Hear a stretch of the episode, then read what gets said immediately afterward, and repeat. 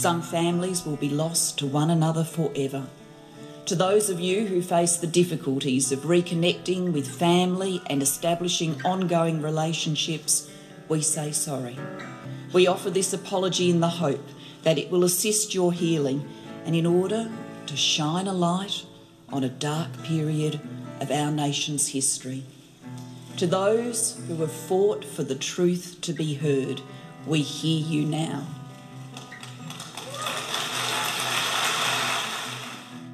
You're listening to Adopt Perspective, a podcast for anyone affected by adoption. I'm one of your hosts, Jo Sparrow. This podcast is a production of Jigsaw Queensland Post Adoption Support Service. However, the views expressed are those of the people participating, not necessarily Jigsaw Queensland. The podcast discusses adult themes and listener discretion is advised. Hi, it's Jo here. Last year, a series of morning teas highlighting adoptee mental health under the banner of Adoptee were held around Queensland during Queensland Mental Health Week. All up, four peer supported gatherings of adopted people were registered across Brisbane, the Sunshine Coast, and regional Queensland.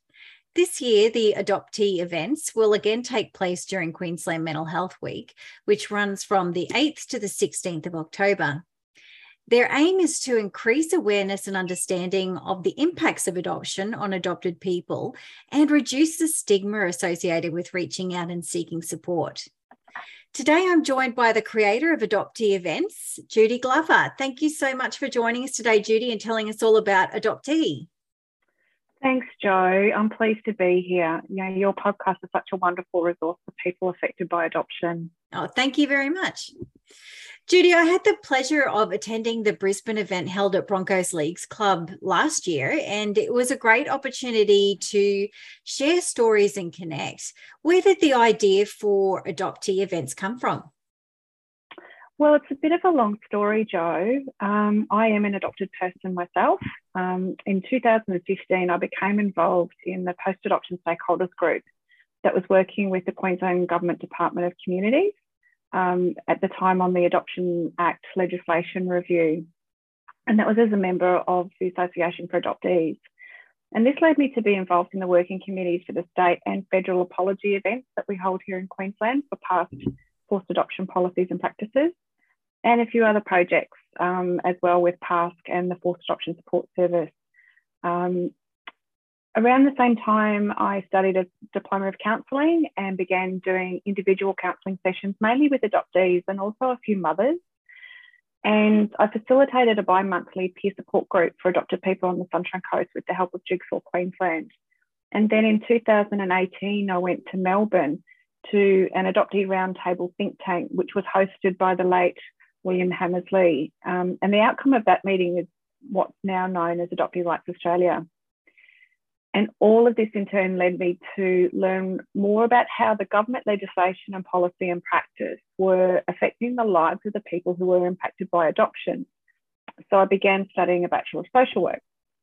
And I tell you all of this because whether it was in a counselling setting, um, you know, support scenario, or when I was in the advocacy space, the loud and clear message I was getting back from adopted people was that they felt unsupported, unheard, and misunderstood. Right. And overwhelmingly, they said that as they got older, it got harder. Yeah. Yeah. And while the difficulties and trauma associated with adoption are well recognised within the post adoption support service community, such as like Jigsaw and PASC, and with the online support groups like the closer Facebook groups, uh, for adopted people. You know, outside of that, in the general community and amongst mental and physical healthcare professionals, there is a real lack of awareness and understanding.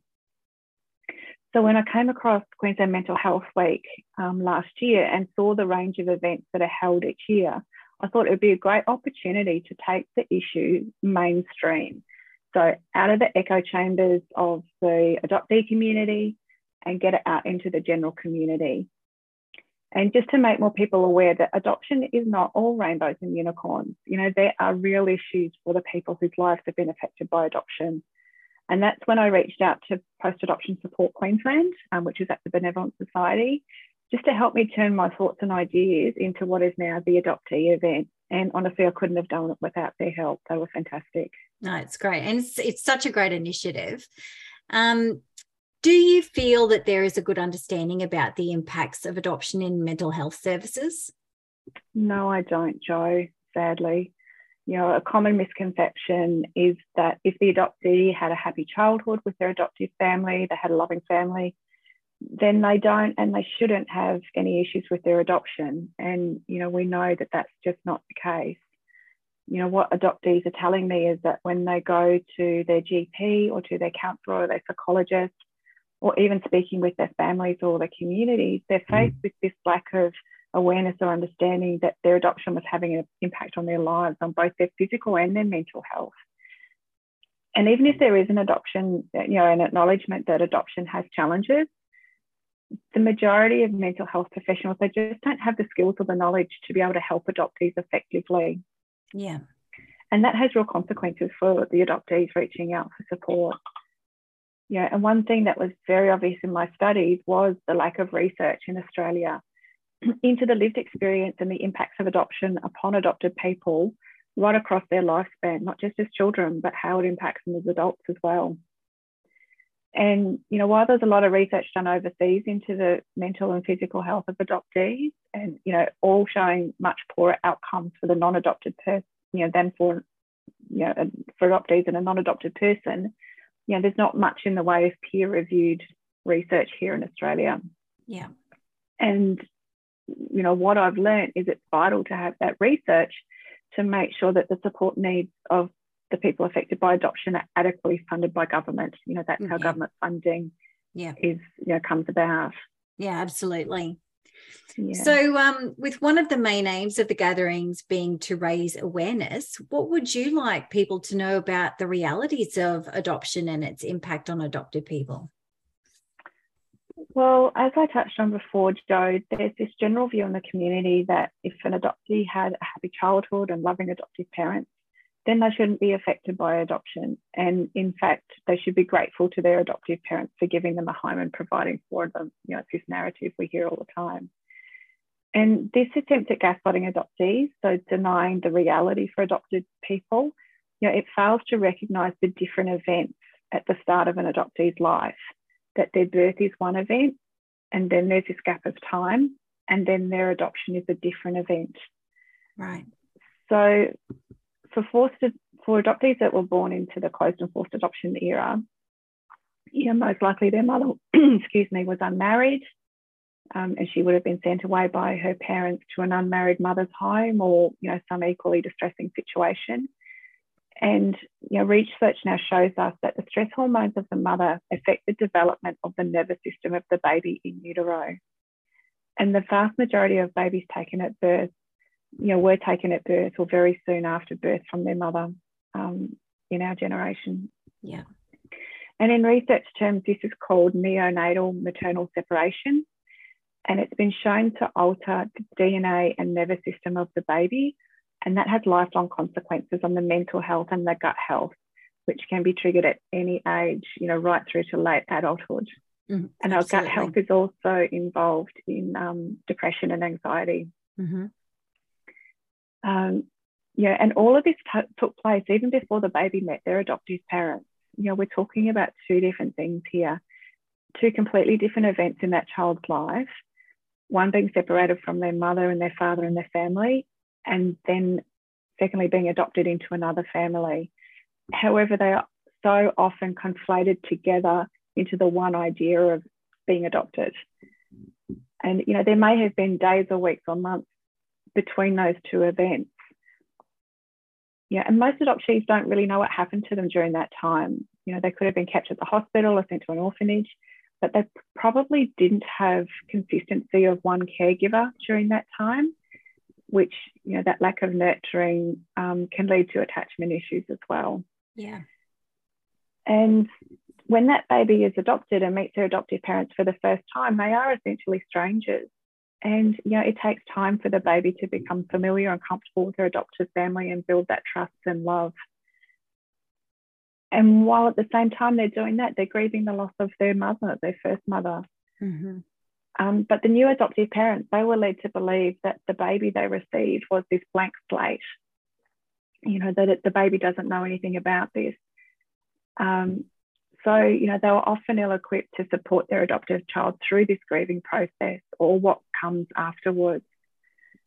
Um, yeah, in, in fact, in his video, um, Dr. Paul Sunderland um, tells how babies um, recognize their mother's voice from right from the third trimester of pregnancy, and that the research he talks about shows that a baby can distinguish their own mother's voice and smell from any other person right from birth.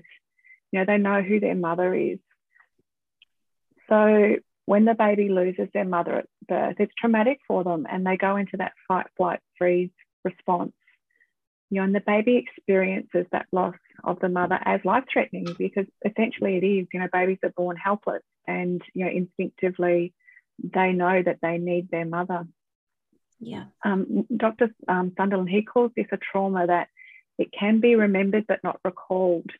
Um, and that's because it happened to the baby pre-verbally, you know, before their prefrontal cortex came along and online, and that they were um, had the ability of cognitive thought, which happens at about two years of age. Mm-hmm. Um, so often these sorts of feelings that come up for adoptees, they don't have words for them because it happened pre-verbally. You know, all this stuff happened before they had words. So yeah. as an adult, the adoptee can't find words. Yeah. Um, so when that baby meets her adoptive family, they've already been through so much, you know, and know, if they have a loving adoptive family and a happy childhood, it doesn't wipe out that start of the person's life. It doesn't make it disappear. It still happened and it needs to be recognised and acknowledged and dealt with. Um, in fact, Nancy Verrier in her book, The Primal Wound, um, she quotes that, you know, she believes a more appropriate question to be, you know, why wouldn't the separation from the mother to whom you know the baby was connected for nine months affect the infant? Yeah absolutely. Yeah. Um, and one of the things i was just thinking about is just saying that all of that um, if you're a late discovery adopted person too you don't even have like the knowledge the after knowledge that something happened. So all these things are going on you you, you have absolutely no idea why they're happening Exactly. Yeah, yeah, it's still going on within the person, but they have no context to put it into. Exactly. Yeah. Yeah. Yeah.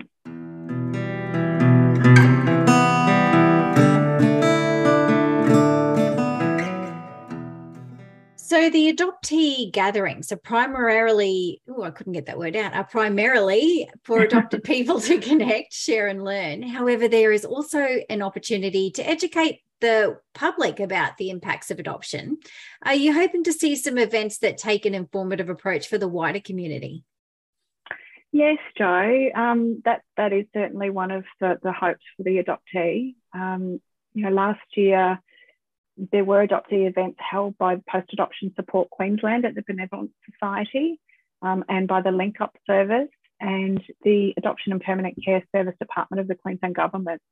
And, you know, they were um, forums for those organisations to share practice knowledge and experience um, in supporting people affected by adoption. And there was some great feedback from those events last year.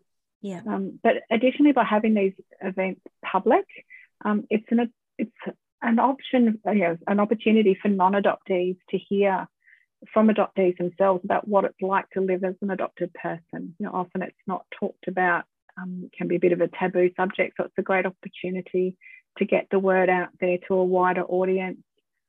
And yeah, that's yeah. Uh, that's certainly our hope. Yeah. Um, so for anyone who's considering hosting an event, um, who might be struggling to think of how to go about it, sometimes that's enough to put people off. Can you give us some ideas of what um, they might consider doing? Yeah, sure, Jo. Um, you know, an adoptee doesn't have to be complicated. You know, it can be as simple as getting a few people together around your kitchen table or just meet, yeah, for a picnic in the, in the park. Um, you know, last year there was an event held at the RSL Club on the Sunshine Coast where they just reserved some tables and brought along a cake to share. And, you know, that was a huge success, that event. Um, at another event, a mother had a table outside her workplace um, where she spoke with all the passers-by about adoption um, yeah, so and that's another point too. You don't necessarily need to be an adoptee. You know, that was a mother hosting a group as well, and you're hosting an adoptee as well. Yeah. And excuse me. And you know, myself along with another adoptee, Colleen, you know, we held a morning tea at the Broncos Leagues Club here in Brisbane last year, which is the one you came along to, Jo. Yeah. Um, and which we're doing again this year. Yeah. Um, and you know, again, was, that was so I was going to say, what was fantastic about that too is there was so many different people and different experiences there. You know, we had intercountry adoptees, we had older adoptees, we had younger adoptees, we had mothers there. I mean, it was just fantastic, and plus spouses of of some people came along as well. Yeah, indeed. You know, it's for everyone. It's not just for adoptees. It, you know, you you're quite welcome to bring along, you know, family and support people and. Yeah you know, and just learn from each other, just connect and share and, and form that community and, and learn from each other. Yeah. yeah. So, you know, it really can be whatever you want it to be. As I said, the idea is just getting adoptees together to connect and share their stories. Yeah, fantastic. So, how can people find out more or become involved or um, register to host or attend um, an adoptee event?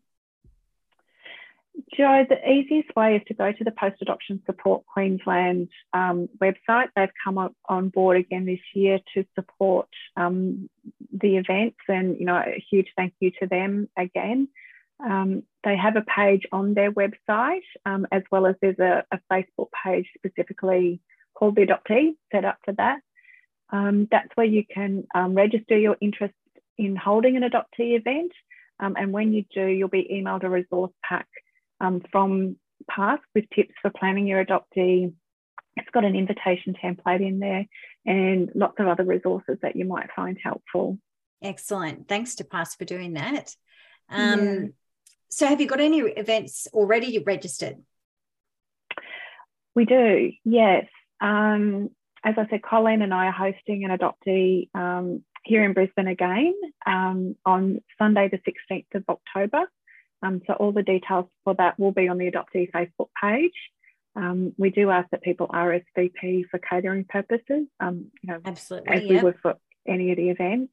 Yeah. Uh, and I know the Benevolent Society is again having um, an event for um, like an educational event for their professional networks. So yeah, that's one that's definitely coming up too. Excellent. Um, yeah, so we're just getting it off the ground at the moment for this year. So as the adoptee events are registered with PASC, they will be added to the Facebook page. So, you know, check back regularly to see if there's one in, you know, the areas close to you. And if there's not one close by, you know, I, I highly encourage people to considering holding an adoptee of their own.